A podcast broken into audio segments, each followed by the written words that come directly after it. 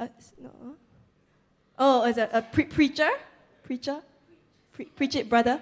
Okay, uh, if anybody remembers uh, Pastor Joey, anybody remember anything about Pastor Joey? Marathon. Marathon, that's right. It's the marathon guy is back. and today he's back with his lovely new wife. Yeah, okay, so we'll let him tell us more about that and uh, share the word of God. So let's give him a warm welcome. Hi everyone, I'm the marathon guy. Can I have the first slide? I actually thought I could give you a photo of my marathon guys. Okay, um, yeah, so I, I did a marathon the last time. Um, I think that was about a year ago, or at least I was here about a year ago. Uh, does anybody remember me?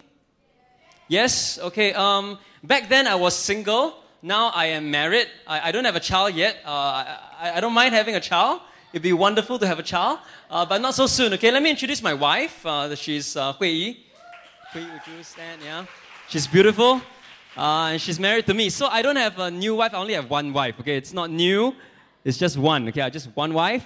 Uh, I want to just uh, maybe catch up with y'all before I start preaching. Um, okay, many things have happened this year.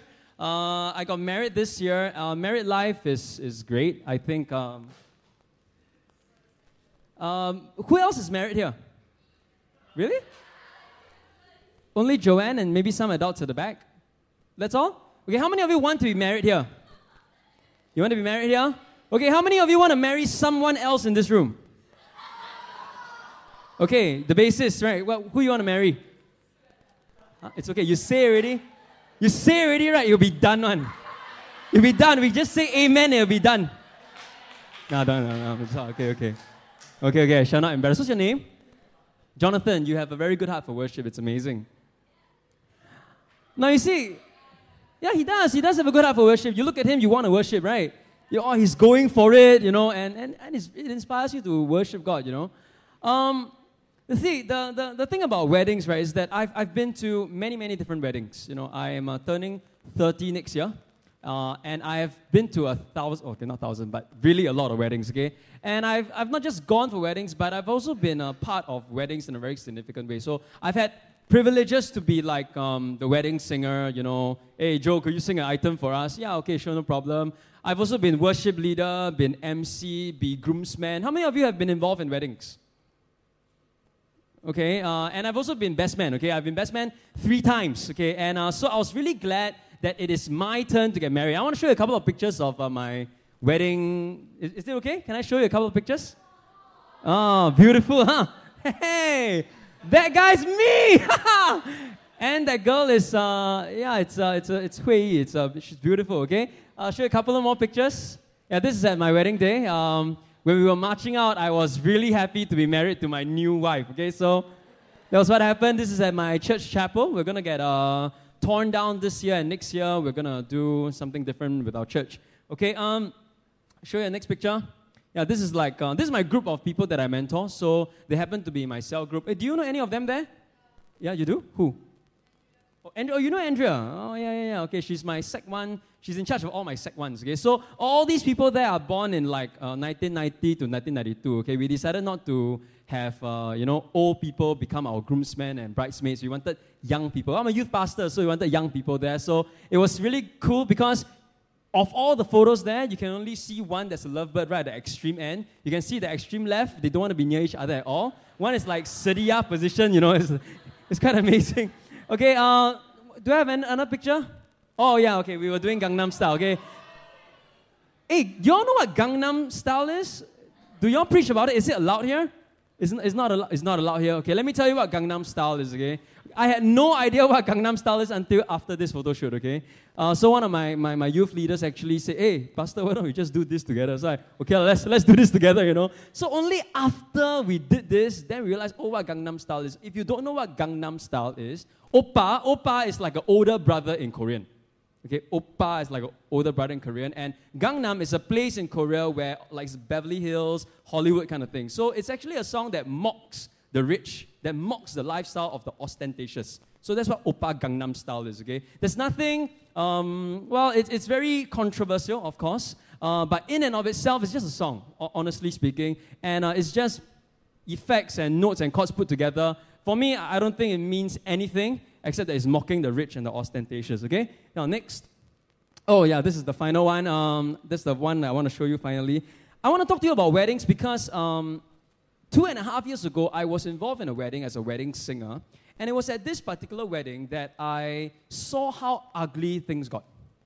I saw how ugly things. I mean, I think it'd be pretty bad to really have a messed up wedding, correct? How many of you want to have a messed up wedding? No, nobody, right? Like you don't want your sound system to mess up on you. You don't want like your people not to turn up. You don't want people to quarrel. You don't want some things to go wrong, correct? You want everything to be perfect on your wedding. So uh, I, I, I, I actually um, saw the whole series of wedding photos that my friend took. It was beautiful. If you thought mine was nice, it was because this was inspired by his photo shoot. So it was a fantastic photo shoot. Everything was brilliant. But he never got to receive his photos. He never ever got to receive his photos. He, he, he paid up for it. Everything was great. All the photos looked great. Some printed it out. But he never got to receive his photos. Uh, he wanted to do uh, this surprise item. I couldn't ask for more. You all know that song? And I couldn't ask for more. You know that song? No? It's, it was, I thought it's quite recent one. Huh? No? Okay, maybe I'm a bit old already, okay? He wanted to do that item for his bride as a surprise item. But on the day itself, because the sound system didn't work, he did it acoustic version. It was very sad because it used to be a, it's a very big, grand song. All he had was one acoustic guitar that was working on that day. You know how sad that is? And he tried to sing it grand, but it didn't pull off very well. He put money in and he invested in a live band, like, you know, a live band like this. But because he didn't pay enough money, the uh, sound system didn't work properly, so the live band could only be heard from the stage. So the rest of the other people couldn't hear the music at all. It was, it was very sad. Is it, does it sound sad? It sounds pretty sad, yeah, okay? And then, and then what happened was that there was this person who actually coordinated his photo shoot, his sound equipment, his everything, okay? He was like the coordinator, the sponsor of certain, certain things. But because this person didn't want to pay extra money for him, this person didn't want to go the extra mile for him, a lot of things messed up because of this person. And because of that, I mean, they were like school buddies. They grew up in poly together, and then after that, they started a company together, and now they are doing a wedding, his wedding together. But because of this, the whole friendship turned sour. The whole friendship just turned sour. They started to criticize each other on Facebook. They started to backstab each other in front of their friends. They, they started to make things awkward for those who knew each other. Same social circle, they had divided loyalties because of this tension that they faced. And eventually, what happened uh, was that this person left church. The person who got married, he left church. All right, he, he, he couldn't be in the same church as the other guy, and so they decided to leave church. And ever since then, they have never, ever talked to each other. From friends, they became foes. Up to today, two and a half years later, they are still not talking. I don't know about you, but I, I think that's really sad. Do you all feel sad? I think it's really sad that a um, wedding got messed up, a friendship got soured, and everything just went haywire from there. All it takes is for one of them to humble themselves. Really, all it takes is for one of them to just humble themselves, to go to each other, and to make peace. It doesn't matter who is wrong or who is right, because two and a half years later, it really doesn't matter anymore.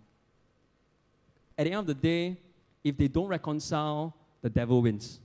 Two Christians, if they don't reconcile, the devil wins. I don't know about you here. I don't know whether you have like backlog from long, long time ago. You see something with someone, you know, like what Jessica, Jessica, right? Just Jessica. Jessica said, you know, if somebody said something nasty to you last time, or, or, or if somebody compares you with another person outside there, and you're starting to think, oh, can I forgive that person? Maybe your parents said something wrong to you, or maybe your, your, your brother said something offensive to you, and you're thinking, oh, I'm still holding on to it. Two and a half years later, three years later, four years later, you're still holding on to it. I'm not sure whether that is you or not, but I know there's one winner if this continues. The devil wins. The devil really wins. The result of bitterness. Today I'm going to talk about um, Matthew chapter 18. Okay, I'm going to flip to the Bible later. We're going to do some reading together. What time do I have until? Six, wow, 6.30. Really? Oh, that's awesome. Okay. You know, um, it's, it's really interesting because I, I actually selected this um, passage to preach from, and I had no idea that you guys were on this series together. So when Joanne told me that, oh, can you preach from Matthew chapter 18? Then I said, oh, sure, I plan to preach from Matthew chapter 18 anyway. So I believe that this is a word in season for you. We're going to deal with forgiveness. We're going to deal with a love that forgives. We're going to deal with how Jesus taught us about forgiveness. Before we do that, we need to understand that there are some effects of bitterness. There's some effects of uh, unforgiveness in a person's life. For example, physically, it affects you. It doubles your heart rate. If you have bitterness in your heart, it is likely that you will develop heart problems. Okay, what's mental becomes physical. You will get higher blood pressure. You will have a decreased ability to fight diseases. You will sweat more. There's a higher likelihood of nervous breakdown. Serious, okay? This is uh, research proven. You will panic more. You will lose control of situations. You will have a negative outlook towards life. You will be emotionally imbalanced. You get angry and sad all at the same time, okay? And you will also suffer eventually from depression and mental illnesses. The Bible addresses this issue of unforgiveness, and today we're going to look at it in detail. All right, the sermon title will make no sense to you, but maybe for people my generation, it's uh, maybe you remind you will remember Captain Planet. Do you does anybody know Captain Planet? Okay, so the title of my sermon is "The Power Is Yours." Okay, the power is yours. Let's pray before we begin. Lord, we want to thank you for this time. We want to thank you, Lord, always for the privilege to hear your word. Father, I pray, oh God, that as I share, may you hide me behind your cross. May you help me to speak with simplicity, with clarity, oh God. And Holy Spirit, I pray that whatever that is spoken today, it will fall deep, deep into our hearts, oh God, so that we can learn what it means to forgive from our heart. We don't want just a superficial forgiveness, but Father, we want a deep, deep forgiveness for the people who, who have offended us. So, Lord, we pray, God, that your Holy Spirit will really move amongst us today, even as we uh, go into a time of prayer later. Father, I pray that your Holy Spirit will be so true and so convicting to us, Lord. Be gentle with us, Lord. Pray this in Jesus' name. Amen. I need one, two, three, four, five volunteers. Five volunteers. I need uh, maybe two guys, two girls. Okay, three guys and two girls. Do y'all have like drama mamas or drama papas? Okay, I need three boys and two girls. Can we have volunteers? Can y'all shout volunteers out? Kathleen, okay, Kathleen, can, Kathleen, Kathleen. Is that a girl in pink? Yes, okay, Kathleen, please step forward. Can you give Kathleen a round of applause? Yes. Okay, once the round of applause is out, you have to come up already, okay? Is she the one that you want to marry? No, okay. Can you come up as well, Jonathan? Come. Okay. Okay, anyone else? Hey, come, come. I really want. Caleb, I heard Caleb. Who's Caleb? Who's Caleb? I don't know. I heard Caleb. Okay? He's not here. Okay, can we have, uh, come on, two more guys, one more girl? Jacinth. Jacinth. Who's Jacinth? Jesslyn, Jesslyn. Okay, come. Come, okay, and uh, two more guys. Hey, don't be so shy. Uh. It's okay. Uh. Come, come, come, come. Come, come, come, come. Okay, Who, what's his name? Tian Tian Yi. Tian.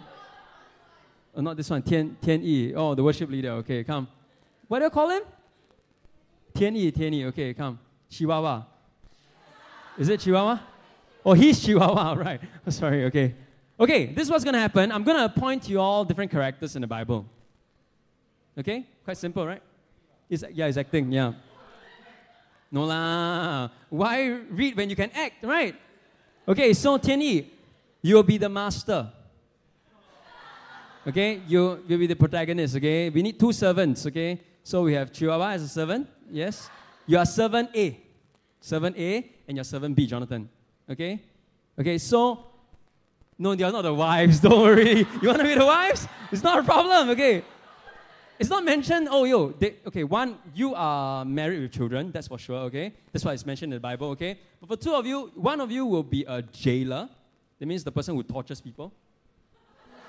You? Okay, you want to be, okay, you, you can be a jailer, and then you can be the, okay, we, we call, I will call them the Pao Kia. You know what's a Pao Kia? No, not the one with the turban. no. Ah, yes, yeah, okay. The person who gives people away, okay, or like you, you tell on someone. Okay, so you're like the, the person that, okay? Can I? Okay, so we are to then split up this group into a different, a few portions, okay? Now, we have uh, maybe, okay, the group here, okay, all you need to do is to do ho ho ho. Can? Can you repeat after me? Ho, ho, ho. Hey, be more convincing. Come. Come on. One, two, three. Okay, then this group, okay, maybe up to the third row. Okay, you guys will do wow. Simple, right? Okay, one, two, three. Ah, very good. Okay, and then the, the group at the back there, okay, y'all will do, uh, y'all will do boo. Boo, okay? And then the last group here, everyone else here, you will do oh. Okay, oh, okay, so we'll do that, okay? We'll read the story together, and then whenever I reach a full stop, you will insert the emoticon that best fits the story. Is that okay? So you all will determine it. Okay, let's, so let's see how we play out this story. Okay, so I'm reading from uh, chapter 18, verse 21. Matthew chapter 18, verse 21. Okay, so whenever I mention the different characters, you all just play it out. You are, you are, you are appearing at the end, don't worry. You appear at the end, you appear at the end, and then you appear first, followed by you, then followed by you. Okay? Can I? Okay. Okay, Peter and Jesus don't have character yet now, okay? So I'm reading from verse 21. You can follow up there, and then you can follow with me, okay? Then Peter came to Jesus and asked, Lord, how many times shall I forgive my brother or sister who sins against me?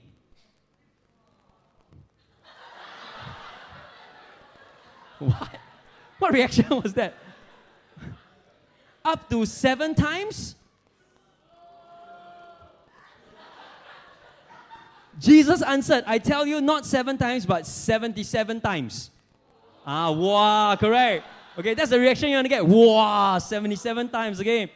Okay, therefore, the story begins. Therefore, the kingdom of heaven is like a king who wanted to settle accounts with his servants.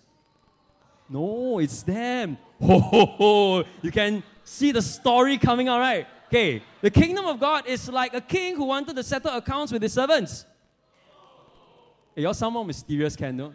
You're too happy already. Come on. Yeah, okay, okay, that, that will work, okay? As he began the settlement, a man who owed him 10,000 talents was brought to him. Haha, there you got it, okay. Next one.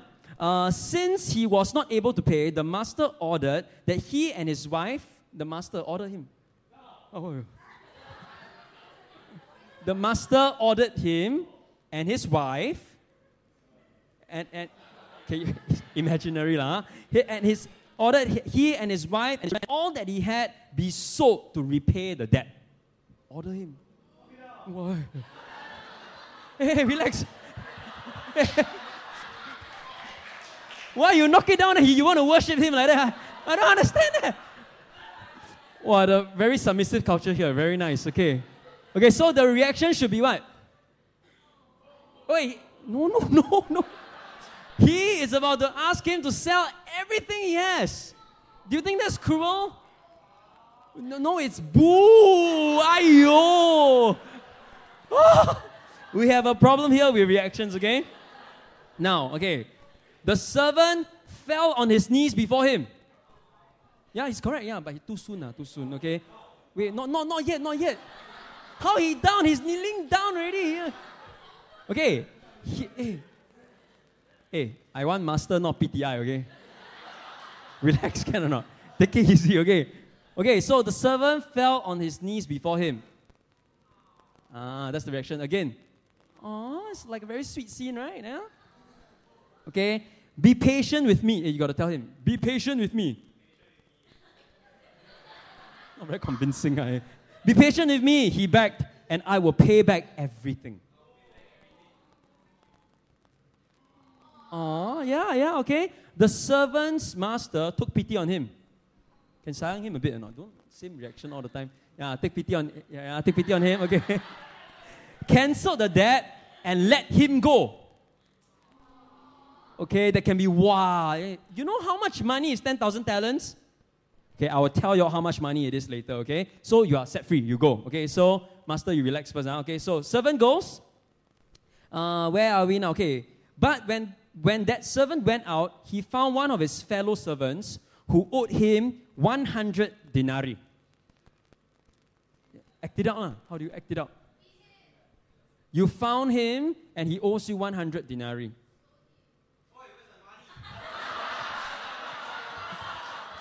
Very good. Very good. Okay. Okay. He grabbed him and began to choke him. A, a more realistic come. Harder, harder. Oh. Yeah, yeah, okay, okay, very good. Okay. Pay back what you owe me. He demanded. okay. his fellow servant fell to his knees uh, and begged him, Please be patient with me and I will pay you back. then the reaction is what? Oh, yeah, okay, oh, okay. And, uh, but he refused. No, oh, oh, oh, oh, yeah, yeah. Okay, instead, he went off and had the man thrown into prison until he could repay the debt. Ah, okay. Throw him to the jailer. Okay.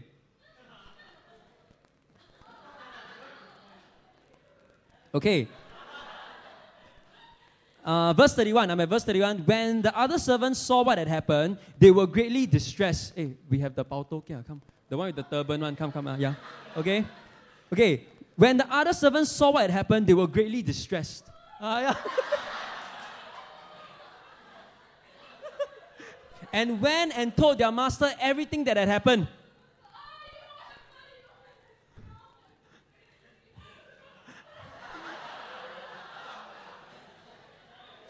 The, then the master called the servant in. Ho, ho, ho, uh, jialat already, huh? You wicked servant, he said. Hey, you say, uh? Yeah, okay.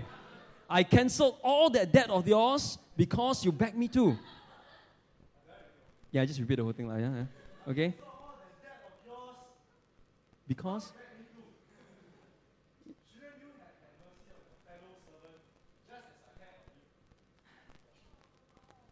Yeah. In anger, his master turned him over to the jailers to be tortured until he should pay back all he owed.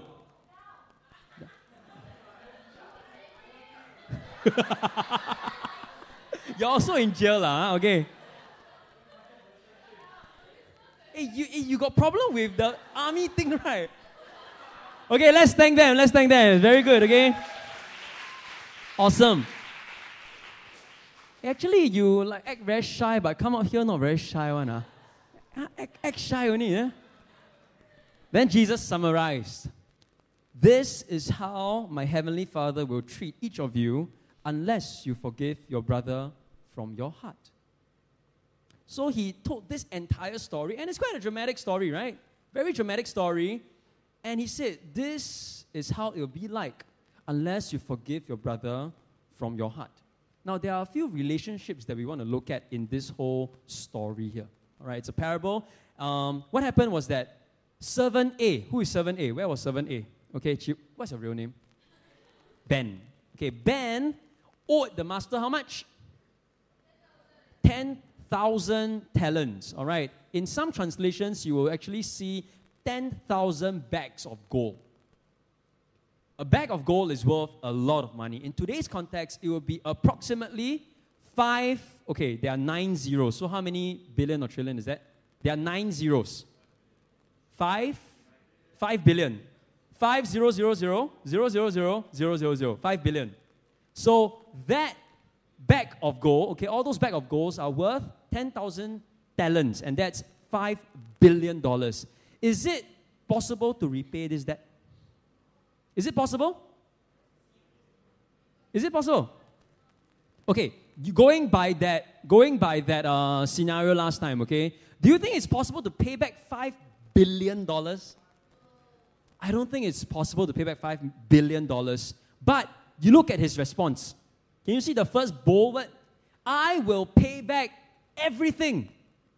That's what the servant said to the master. I will pay back everything. Now, do you think the servant was serious about it? Seriously, you owe someone $5 billion and you try to be so showy about it, you know. Yeah, don't worry, don't worry. I beg you, please forgive me. I'm going to pay you back everything. I think this servant was taking the master for a ride. I think he wasn't serious at all. He just. But he, yeah, he'll try his best, but it is impossible for him to pay back everything. Impossible. So I think that even though he wanted to do it, but he could never actually do it. And he knew that he could never actually do it. So he says something for the sake of. Now you see this um, this this uh, servant, okay? Ben asked Tian Tian Yi, is it? Tian Yi. Ben asked Tian Yi for patience. He didn't ask Tian Yi for forgiveness because this five billion dollar debt is, is, is a debt that you cannot pay back. But he asked him for patience. But what happened is that the master actually went, went one step further. Instead of just being patient with him, he also forgave the servant. Did the servant ask for forgiveness? No. But the master, because he is benevolent, he actually offered forgiveness. I will forgive you. And he pitied the servant, he released him, and he cancelled the debt. Now, if you had a $5 billion debt owed to you, do you think you will understand what you could do with $5 billion? What will you do with $5 billion? Buy a country, okay? With $1 million, you could buy an island already. 5 billion, why not? You could buy a country. What else will you do with $5 billion? Yeah, any Liverpool ones? Ayo, poor thing. poor thing. Ayo. Liverpool, uh, sorry, uh, knock it down. Uh. Okay. Now you see, when, when, when the master wanted to cancel this debt, I think he knew what he was about to lose. He was about to lose $5 billion. And it was a debt that this servant A could never repay. But he still decided to cancel the debt. He canceled the debt and he let the person go. So now Ben no longer owes Tian Yi 5 billion. He goes away zero. He's debt free. Debt free. Everything is torn away, everything's absorbed. He walks away debt free. And then when he as soon as he walks out of the master's house, he has another encounter with Jonathan, which is servant B. Okay, and servant B owes a few hundred denarii. In some, uh, in some uh, versions, you will see that it's a hundred silver coins. A hundred silver coins in today's context will probably be worth about $5,000. Okay, so what's the first amount? 5 billion. Okay, it's 5 million million, uh, correct? 5 billion. And the other one is $5,000. You see, what was the reaction of the second one? I will pay you back. He didn't, he, he, he, he didn't try to boast about it. I'll pay back everything. He could. Do you think you can pay back $5,000? It is possible. And this servant B actually said, I will pay you back. I think servant B was sincere about it. He was sincere about paying him back. He also asked for patience. Ironically speaking, when Jonathan asked Ben for patience, Ben was shown patience by Tian Yi, but Ben didn't offer patience to uh, Jonathan. He was not willing to be patient. Instead, he grabbed him. That's what the Bible said, right? He grabbed him, he choked him, and he demanded payment and sent him to jail. When this happens, right, I don't think that Ben actually asked uh, Jonathan, Do you have the 本事? Do you have the ability to pay me back? He didn't care. I don't think he cared about the $5,000. You will not see in scripture that he wanted the money back. Straight away, he just wanted to grab him, choke him, throw him in jail. Can you see the heart of servant A? Can you see the heart of Ben? Ah, I think Ben is a good guy, okay? Actually, I don't know, right? Is he a good guy? Is he, he's a good guy, okay? But you see, for Ben, the fictitious Ben, okay, the fictitious Ben actually had a very terrible heart. He had been forgiven of $5 billion, and someone who actually is sincere about paying him back, he doesn't even give him a chance. Everything just went instantly jail jail, straight away send him to jail. He hurt the person and he sent him to jail. The irony, okay, and, and I think that servant A is not very smart, okay, because if he actually thrown him in jail, how will he earn the money to pay him back? Right? So I really believe that servant A has no intention to get the money back. He just wants to make life miserable for servant B. Are you following me so far? Yeah? Can you see that there are several twists in this story already? And it's very interesting how it can all relate to us. Now, let's look at the master's reaction. All right, let's look at Tian Yi's knock it down reaction. All right. Now, does servant B deserve his punishment? Does Jonathan deserve his punishment? Do you think he deserves his punishment? You think $5,000? Do you think he deserves his punishment? No, not really, right? I mean, it's quite. No, I, I think for $5,000, it's quite, it's quite sad to be thrown in jail for the rest of your life. Uh. But the original uh, servant who got thrown to be tortured, did he deserve his punishment? How many of you think that he deserved his punishment? Okay, I think he deserved his punishment. Huh? I think most of us here would agree. He was sent to be jailed, to be tortured forever. Now, a lot of us, or some of us here, might read this parable and go like, oh, is the master representing God? You mean God is like that? You mean God is like, if I cannot, if you, if, if God sees you doing something to someone else, God will throw you in jail and allow you to be tortured forever? Is God really like that? No, God is not like that. Now, I, I will clear up this confusion later, all right? But one of the things that you must realize is that this parable is about the kingdom of heaven. It's a kingdom of heaven message. So, this entire thing, okay, and he started to settle accounts. So, the kingdom of heaven is like a master who wanted to settle his accounts with the servants. So, this idea is not like, okay, the, the, the second person is Jesus and the first person is a sinner and then the master is God. No. The whole thing talks about the kingdom of heaven. The kingdom of heaven is like that. You see, it is not a representation of God, it is not the king. How can, in verse 22, how can Jesus tell us to forgive someone 77 times 7 times and then suddenly he shows no mercy and kicks someone in jail? Doesn't make sense, correct? So that is really not describing God, but it's describing what the kingdom of heaven is going to be like if we do not forgive someone who has forgiven us. Is jail a representation of hell? No, I don't think so. I don't think God is happy to send someone to jail. I don't think God is happy to send someone to hell. That's not in the character of God. That's not what my Heavenly Father is like. I believe that this is not an external condemnation, but it's, it is an internal conflict. If you refuse to forgive someone from your heart, what will happen to you is that you will get this internal conflict for a long time. And that is the jail that I believe this parable is talking about. You know, the two friends that I had for two and a half years, even up to today, I saw them at my wedding. I mean, I, I know them. I know them. And they're saying terrible things to each other on Facebook back then, uh, you know. What happens? What happens is the two of them have an internal jail inside here, and they're struggling with it. Why? Because they don't want to forgive somebody from their heart. The kingdom of God, the kingdom of heaven is like a king who wanted to settle accounts with his servants. We have to see this parable not in isolation but in totality.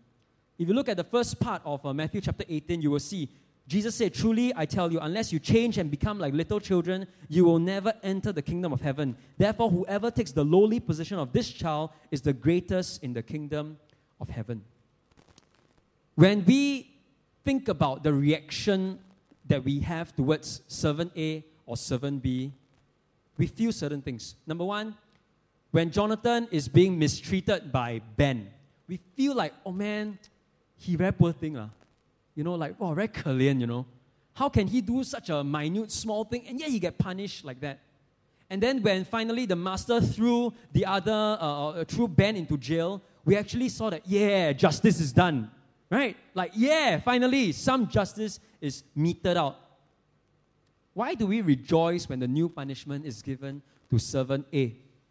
Is it possible that our response to, to, to, to that, that our response to servant A is a telltale sign also of our unforgiving spirit? Now, if Jesus was here, if Jesus was here and he saw what the master did to the second or to the first servant, throwing him in jail, I don't think Jesus will go like, yeah, justice is done. No, I don't think Jesus would think like that. I think Jesus would really have compassion on Ben. Like, man, he really messed it up, man.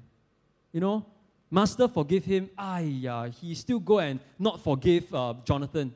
I think I want to have pity on him. But what happened is that for us, we are acclimatized into this world. Worldliness has seeped into our hearts. And because of that, when we watch movies uh, and the bad guy loses, we feel like, yeah, justice is done, you know. When the good guy wins, yeah, justice is done. That's what happens. If we really were to look at what the heart of Christ is like, I don't think it's like that. I really don't think it's like that. So that's why I think it's important for us to examine our hearts. That's why, that's why Jesus said, if a, if, a, if a person doesn't forgive his brother from his heart, Because our heart, nobody can see. Only God can see. You know, it's very easy. If Hui Yi, if my wife offends me, I can just go up to her, you know, dear, I forgive you. And she sees it in my eyes, I'm super convincing, I forgive you. But in my heart, I'm like, wait till the next time, I will show you what I can do. Sometimes we are like that. We are masters of superficial forgiveness. Right? We are, we, are, we, are, we are like that. Church has taught us to forgive. Go up to someone who has pissed you off, offended you. I forgive you. It's very easy. Words only, what? But Jesus is taking a deeper standard from your heart. You see, the thing about Jesus, between him and Moses, right, was that Moses, when he first came on, he said, You know, if you kill somebody, you are violating the commandments. If you sleep around, you are violating the commandments. Jesus came, he raised the standard. If you hate somebody, you don't even need to touch him. You have already committed murder in your heart. If you look at a woman lustfully, you don't even need to sleep with her. You have already committed adultery in your heart. And I think Jesus is very serious about us forgiving from our hearts. Because if we don't forgive from our hearts, what happens is that we will keep having backflow, backflow, backflow. And I'll explain all these things later. Now, if we have bitterness in our heart, what does the Bible say about us having this bitterness in our heart? Let's look at uh, Proverbs chapter 17, verse 32. I think I put it on the slides. Okay, next. It dries up the bones. Proverbs chapter 17, verse 22 says, A cheerful heart is good medicine, but a crushed spirit dries up the bones. Now, let me ask you this question Are bones dry or wet? Are bones dry or wet? Dry. Bones are dry. Have you seen a skeleton? It's not dripping with water, right? It's dry. So, what is this dries up the bones? You mean what? I can continue to make bak kut teh? No, it's not. I think this dries up the bones. It's talking about the marrow in the bones. Y'all know what bone marrow is? Y'all know what's the function of bone marrow? It protects the bone. Bone marrow protects the bone. What is inside is protecting what is outside. Okay. You have superior bone marrow. Awesome. Now, bone marrow produces red blood cells. Yeah, oh yeah, yeah, yeah. now, if we have bitterness in our hearts, I think metaphorically our bone marrow disappears. We no longer produce red blood cells. And what happens after that? What does red blood cell represent?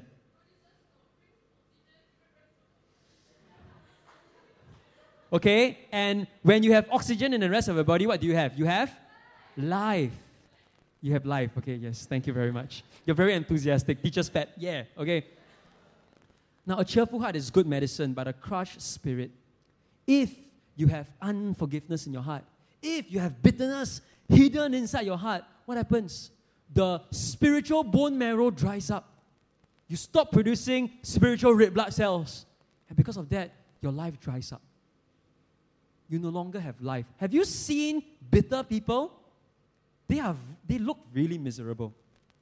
They look really miserable. I'm, I, I won't be surprised that people who are harboring bitterness in their hearts or have unforgiveness in their hearts, they will have outbreak or, or they will look very angry or they will look very haggard. Why? Because it's drying up their bones. It's drying up their bones. If we have bitterness in our hearts, we will fall short of grace. In Hebrews chapter 12, verse 15, it says, See to it that no one falls short of the grace of God and no bitter root grows up to cause trouble and defile many. It's very interesting that the writer of Hebrews describes it this way. Now, a root of bitterness signifies a poisonous plant. All right, so what happens is that last time the way Hebrews would describe plants is that if a plant is poisonous, they said, oh, it is bitter, it has bitter. So the word for poison is bitter. So, oh, it has bitter. So if a, po- if, if a plant is very poisonous, it has a lot of bitter. You, you follow me so far? So if a plant, if a person has a lot of bitterness, they will produce a lot of poison. Just like plants. If plants have a lot of essence of bitterness, they are, they, the actual plant will be very poisonous. The more bitter you have, the more poisonous a person you become. I've seen many people, I've seen many people who have so much going for them in their life. They have everything, they have the whole package. They are born into a wealthy family. They have like great looks. They are Manchester United fans, you know. And, and, and they just have everything. But something in their life is not quite right because they are still bitter about something. You know, once I, I, I dealt with a counseling case, and this, this is a very rich family. Very rich family where the, the mom is rich, highly qualified, the kid is in a good school, very good JC, and there are three boys in the family. So no girls, all three boys, and they're all from a well-to-do family. The, the father used to be, a, I think, a lieutenant colonel in the army, and he has come out. Now he heads like an engineering company. So they have it all good for them. What happens is that the parents decided to get a divorce. And it was a very, very messy situation. So messy that a few times at night, at 11 something, I'll get a call, hey Joe, I need you to meet me now. Can you meet me now? And I remember a couple of times when I met him, he was just crying crying because the mom, who is a very decent lady before the divorce, what happens is that the mom has become schizophrenia or schizophrenic. Schizophrenic. She has split personalities. So what happens is that in the morning she's one person, in the afternoon she's one person, in the night she's one person. The whole time, the whole family is in disarray because the mom cannot forgive the husband. Because of that, she is developing bitterness in her heart. And I tell you, each time the mom calls me, I see her number. I always go like, oh man, it's going to be another one hour conversation. She would just say, Pastor, can I talk to you for five minutes? Don't believe. It's one hour. But you know, my heart is like, man, I can feel what you're going through. You know, it's, it's really terrible. She's talking and she's crying, and then suddenly she's smiling, or you can feel her like smiling on the phone now, you know, like, oh yeah, everything is okay, you know, but my husband left me. So it's, it's very extreme. I cannot imagine just me talking to her for half an hour. Imagine what the children go through. It's very terrible. Like, she will come to church, she'll come to church, and she will actually like pluck her son halfway through service because she's afraid that the husband will come and steal the son away. When you have bitterness in your heart, it evolves into something mental, something very detrimental. And your quality of life is affected. They have everything going for them. They stay in a very nice place in Holland Village. You know, nice condo. They have apartments all over Singapore, very rich. They have nice cars and all that. But something's not quite right because of bitterness. Perhaps their bones are dried up. I don't know about you. Perhaps your bone is dried up. Perhaps your bitter root is causing you to be poisonous. I've titled this sermon, The Power is Yours, because I believe Jesus is saying one thing to us today through this parable that the power is really yours, whether you want to forgive or whether you want to remain unforgiven. That means you can choose whether you want to forgive and you can choose whether you don't want to forgive. You see, it would be quite scary if um, the healing right is determined by other people forgiving us. Say, say, uh, what, what's your name? Timothy. Okay, if um, maybe two weeks ago I stabbed your brother. Okay, do you have a brother? Okay, yeah, I stabbed him, and then it's a homicide case, you know, and it was really terrible. Okay, can you imagine if my the happiness for the rest of my life, right, is determined by him forgiving me. If he doesn't forgive me, I will be miserable for the rest of my life. Correct? But it's not like that. Forgiveness is if he doesn't want to forgive me, he will be miserable for the rest of his life. Okay? If he chooses to forgive me, he will be set free. Now, what happens is that, you know, the, the mom case I was talking about, schizophrenia, do you know that the dad is not affected by what's going on with the mom at all? The dad lives a very normal life. The dad lives a very, very normal life. Both of them are at fault for this divorce. But the dad has chosen to forgive, and the mom has not chosen to forgive. Now, you have the power. The power doesn't lie in someone else's hand, it lies in you. It lies in you. So, you have the choice today to forgive someone who has hurt you in the past, to forgive someone who has hurt you last week, you have the power today to choose to forgive. The master had the power to choose to forgive Ben. But Ben did not exercise the same power that the master had when he wanted to forgive Jonathan. You have the power, and your decision determines your quality of life. How many of you want to have a bitter root in your life? No. How many of you want to have dried bones in your life? No. There is no life in that. So, according to this parable, I drew out three steps that we can take in order for us to experience forgiveness. Are you ready for this? Okay, how can we actually apply this? Number one, we have to fully understand the debt. We have to fully understand the debt. For the master to forgive Ben, for Tierney to forgive Ben, he has to first understand what he could do with $5 billion. If he does not understand what he could do with $5 billion, then he doesn't know what he's forgiving. You following me so far? He must understand what he could have done with it. So, for example, if one of you here, your, your mom or your dad has said something really nasty to you from the past, you first need to understand what your parent has owed you. Maybe they have robbed you of a particular esteem. Maybe they have robbed you of a particular joy. You know, maybe some of you here used to be in relationships. Uh, I'm not going to make you raise your hands, of course. Maybe you used to be in relationship, and maybe because of this relationship, you had a very terrible poly life, or you had a very terrible tertiary education because of what the boy did to you or what the girl did to you. And so, if you want to forgive that person, you must first understand what the person owes you. So, maybe something that you will say is like, man, if I wasn't together with this person, my poly life or my JC life would have been fantastic. But because I was with this person, therefore, I couldn't be like that. So if you want to understand forgiveness, you must first understand what is owed to you. You must first understand what is owed to you. You know, when I needed to deal with this, I had a laundry list of the things that my dad owed me. I had a laundry list of the things that my, I wish my dad could have done. I wish I had a. I, I, I come from a single parent family, so having an absent father was really terrible. My esteem was affected. I didn't know who called me a man, you know. It was, it was very tough. Nobody recognized the man in me. And it was tough growing up. And I remember when I dealt with this issue of forgiveness, I was 15 years old, I was at the altar, and I was crying and crying and crying, and everybody around me thought I was demon possessed because there was so much angst in me. And at that point in time, I just wanted to understand everything that my dad could have done for me. I'm not sure what people have done to you. I'm not sure where you are today. I'm not sure how offended you are. But today, if you want to go into the area of forgiveness, and I believe most of us here do, you must first understand what is owed to you. You must first understand the debt. When you understand the debt, then you can cancel the debt. Now, you see, Ben could never ever repay uh, that $5 billion.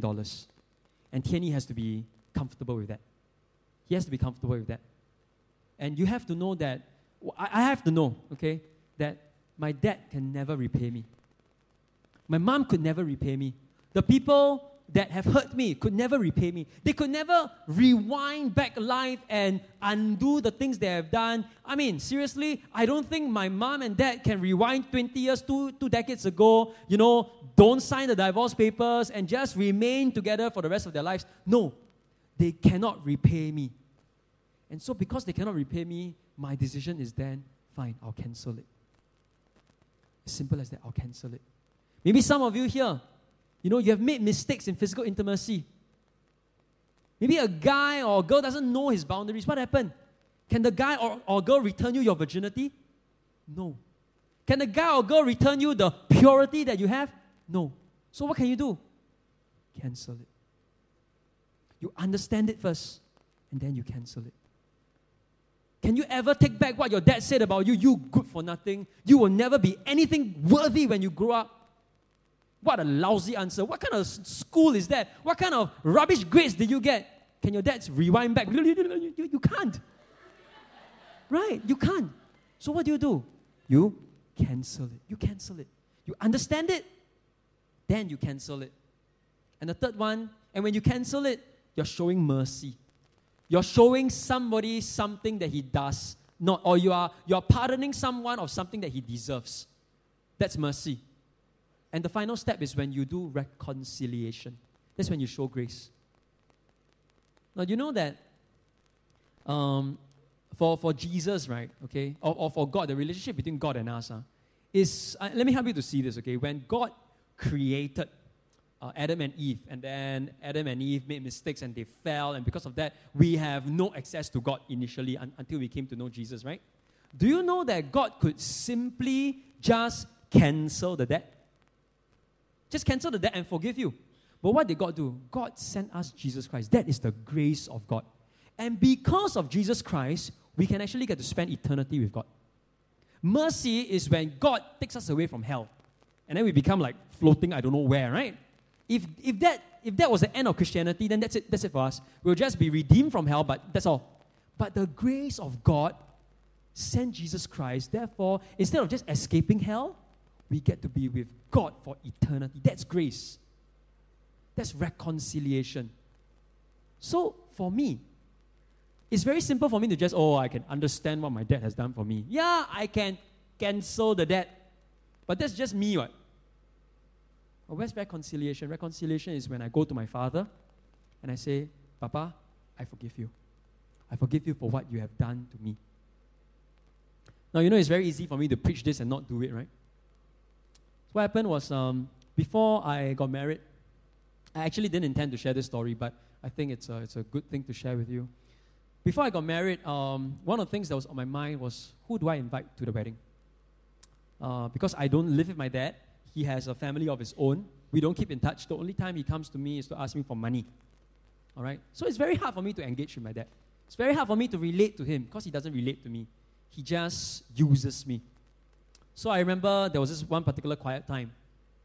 I was doing my quiet time, and the Holy Spirit spoke to me and said, You've got to contact your dad. You've got to contact your dad. And I go like, really? Seriously? I thought we settled this already. You know, I screamed and raged when I was 15 years old, and it's all settled, right? Like, hello, I'm done. You know, I'm okay. But Holy Spirit told me, impressed my heart, no, go and do it. Contact him. Just go and send him a text. That's it. That's all you need to do. Okay, so I plucked up all the courage that I had to message a father who offended me. And I sent him a text Hi, Papa. I would love to meet you up for coffee. Are you free? Simple as that. And I remember I was at Redhill and I was crossing the Redhill MRT to go to my church, you know, and it was this really blazing hot sun out there. And I remember then and then it was such a special moment between me and God because when I sent that SMS, I felt the Lord smiling upon me. I felt this like, yes, son, you've got it. You've got it. You know, you've done it. I'm proud of you. And I love you. I really, really love you. And when I send him, it doesn't matter what he replies already. Because my act was done. My act was done. And I sent him a text. And, and he had two numbers because I, I don't know why he has two numbers, but he always has two numbers. So I had to send two messages over. So I don't know which one is still active. So I remember uh, the message immediately came back. There was a reply. And I was like, oh no, got a reply. What am I going to say? What, what am I going to see? So when I took it out, sorry, wrong number. you know how anticlimax that is? So in my head, I'm thinking, okay, it's either my dad really doesn't use this number anymore or he refuses to acknowledge me. And so I went into melancholy again, you know. So after I finished crossing the road, I'm like, hey, God, you gotta be kidding me, right? Wrong number? Seriously? And I had to surrender to God again. But then later in the evening, my dad replied back. He said, Sure, we'd love to. And so we met up. We met up. We met up. We reconciled. And I said, Dad, this Din Tai Fung treat is on me. Who's the one who is offended? Me. But what did I do? I reconciled. Dad, this Din Tai Fung is on me. And we talked about all the misunderstandings that have happened in the last 15 years. Oh, it was a breakthrough conversation. Breakthrough conversation. For my wedding, I eventually invited him. I gave him the place of honor. I cha to him. I, I, I, gave him the seat at the front row of, of, uh, of, of, the church wedding. I gave him a seat on the VIP table in my church, uh, in my wedding dinner. He didn't turn up. Okay, he played me out last minute. I will forgive him for that, okay? But, but, but, in my heart, I was ready to honor him. Ready to honor him. I dealt with that. I fully understood what he owed me. I cancelled it. And not just that, but I went to reconcile with him. Reconcile with him. I think it's tough for me, lah. I'm not sure about what you face now, but that was like the perennial struggle I had in my life. It was a life struggle for me. But let me tell you, when I did that, nothing beats that sensation, right, of knowing the whole heavens just smiling at you when you send that text. And when I paid for the bill in Din Tai Fung, I was like, oh yeah, second smile coming, you know? There was a peace, and I knew that my Heavenly Father is pleased with me. Bitterness can kill us. Bitterness can really kill us. The problem with us is that we go into step two without doing step one. We just want to cancel the debt. Oh, sorry, we just want to, yeah, we just want to cancel the debt and we, we don't understand what is owed to us. We experience backflow. When we go into step two, before we go into step one, we are forgiving from our mind, not from our heart. Because if we understand step one, then it's really about forgiving from our hearts. If you don't forgive from your heart, you will not be able to understand and experience God's forgiveness for you. You know, all this thing is linked to what Jesus has already preached in chapter 6, Matthew. It says, And forgive our debts, as we also forgive our debtors. And forgive our debts, he says it again two verses down, as we also have forgiven our debtors. For if you forgive other people when they sin against you, your heavenly Father will also forgive you. But if you do not forgive others their sins, your Father will not forgive your sins. I believe this is a deep, deep forgiveness. It's a forgiveness that will never ever shake you anymore. You know, sometimes when we forgive someone, we still feel very insecure about it. Like, oh, I don't know whether we are really at peace or not. But when you really forgive someone from your heart, you walk with peace, you walk with security, you walk with happiness, you walk with holiness, because your Heavenly Father is pleased with you. The question then I'll ask is why must we forgive? Why must we forgive? Are you okay so far on the three steps? You fully understand it, you cancel it, and then you reconcile. Reconcile. Why must we forgive? You see, all of us here have three common denominators. Number one, everybody needs forgiveness. All of us here need forgiveness. The fact that you are a sinner, you need Jesus Christ to forgive you. Because if Jesus Christ doesn't forgive you, or if you don't receive forgiveness from Jesus Christ, your access to God is truncated, is chopped off. You cannot be with God. Everybody here needs forgiveness. That's the first common denominator. The second common denominator is nobody deserves forgiveness.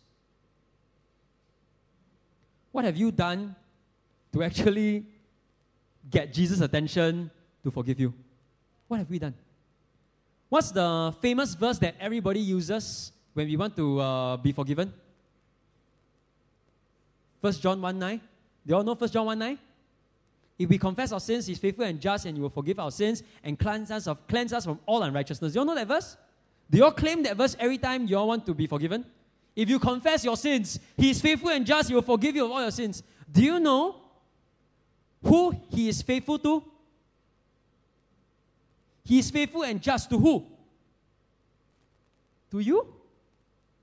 Because if He is faithful and just to you, you'll be struck dead. if he's faithful and just to you, you sinner, me sinner, if he is just and God is a just God, he knows right from wrong. If he is just to me, I should be struck dead long time ago. But if we confess our sins, he is faithful and just to Jesus Christ.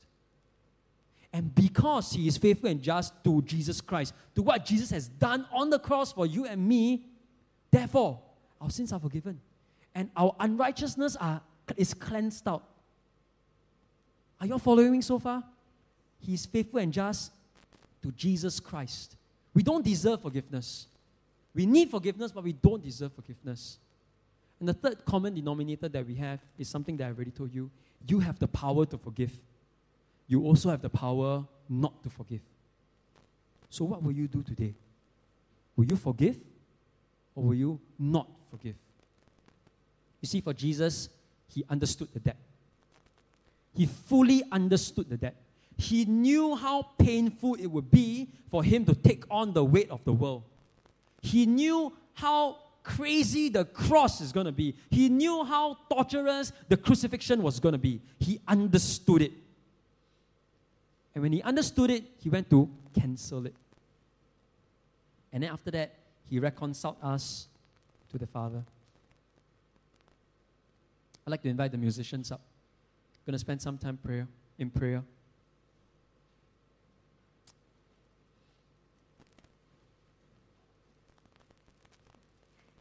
I want to tell you a story before we get to praying. And this is something that uh, that's happened very recently. You know, I when I was younger, because of all the father issues, you know, I blame my father, right? I was a very naughty boy. Very, very naughty boy. And I got involved in many relationships. And um, there was one particular relationship that I got involved in. Uh, we got back together again. So she is my ex ex girlfriend. Okay, so we got together once, we broke up, then we got together again, then we broke up. Okay? It was a very terrible thing. She is a church leader, I'm a church leader, and so it was a high profile breakup. Very detrimental, all right?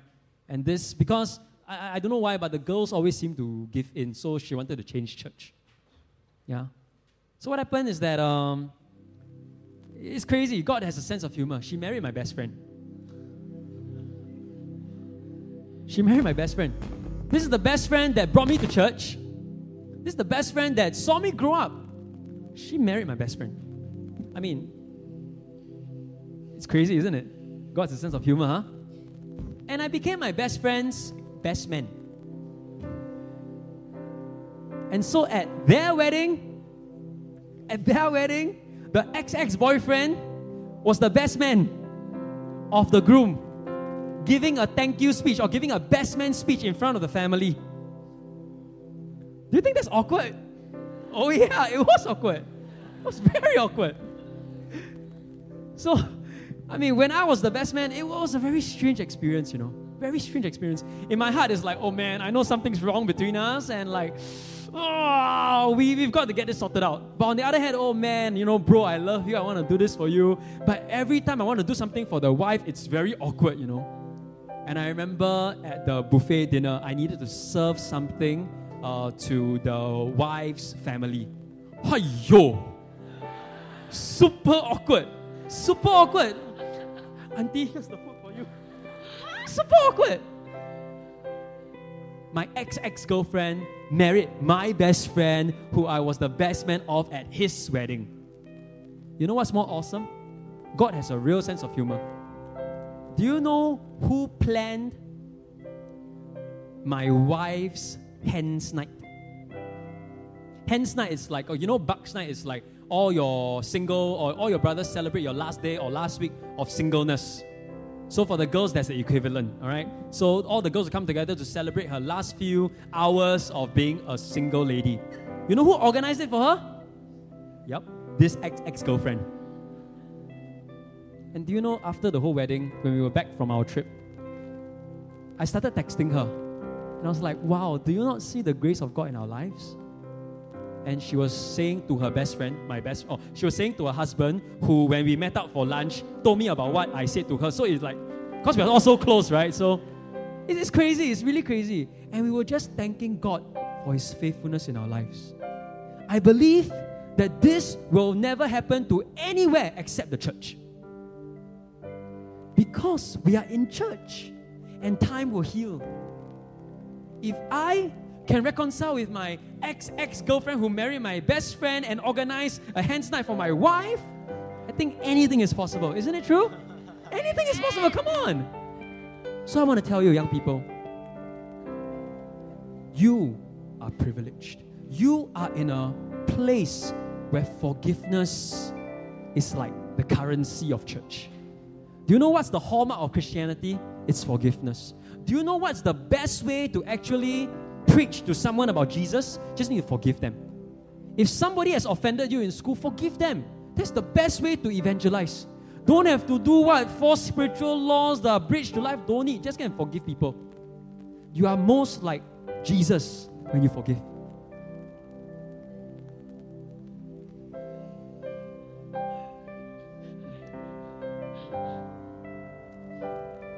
So, young people,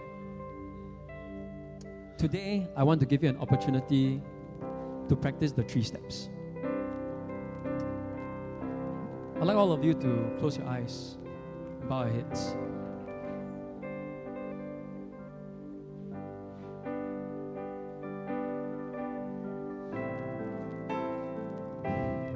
I am more than twice the age of some of you. I've had more years of being hurt by people and hurting other people as well. In your tender age, I don't know who has hurt you. I don't know what words were said to you that has taken something away from you, that has caused you to be bitter in your life, that has caused you to have that spirit of unforgiveness, very unbiblical, unchristlike attitude of unforgiveness. Right now, I'm going to pray. I'm going to ask the Holy Spirit to show you what it means to understand the debt that's owed to you.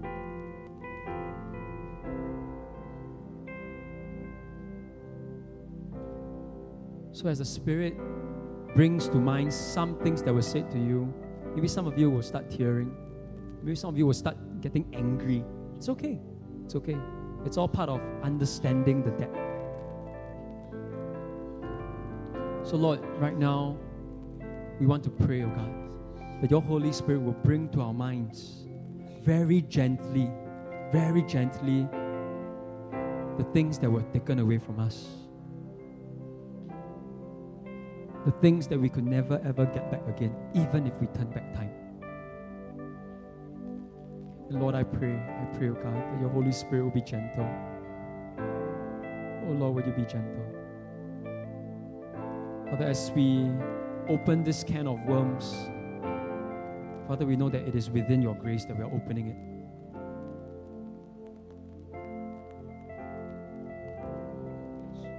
So, Heavenly Father, would you just massage our hearts?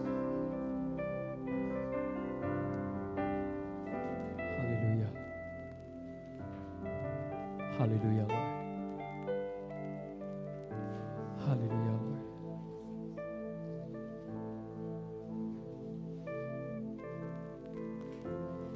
Jesus.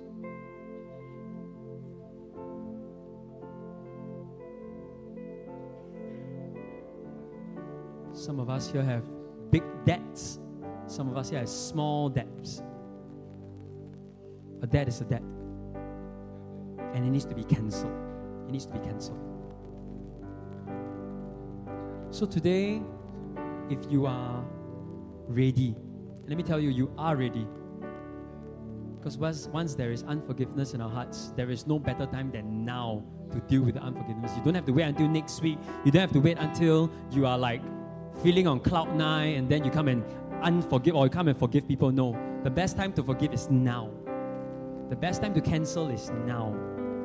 So if the Holy Spirit has brought to you certain debts in your mind and you want to cancel it, I want to give you an opportunity to cancel it. I want to pray with you and I want to give your leaders an opportunity to pray with you. So if you'd like to cancel some debts today, I'd like you to quickly rise to your feet, come to the front as a, as a, as a prophetic act. God, today, this is it. I'm going to have my cancellation of debts today.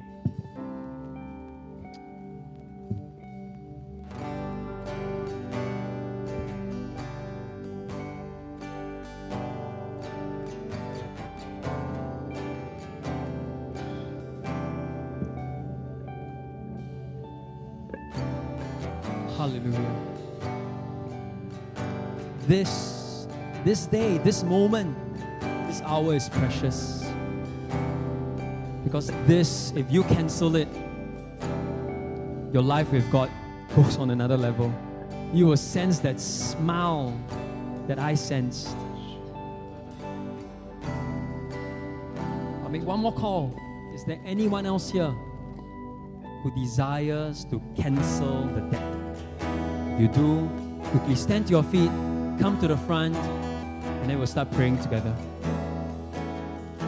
Hallelujah.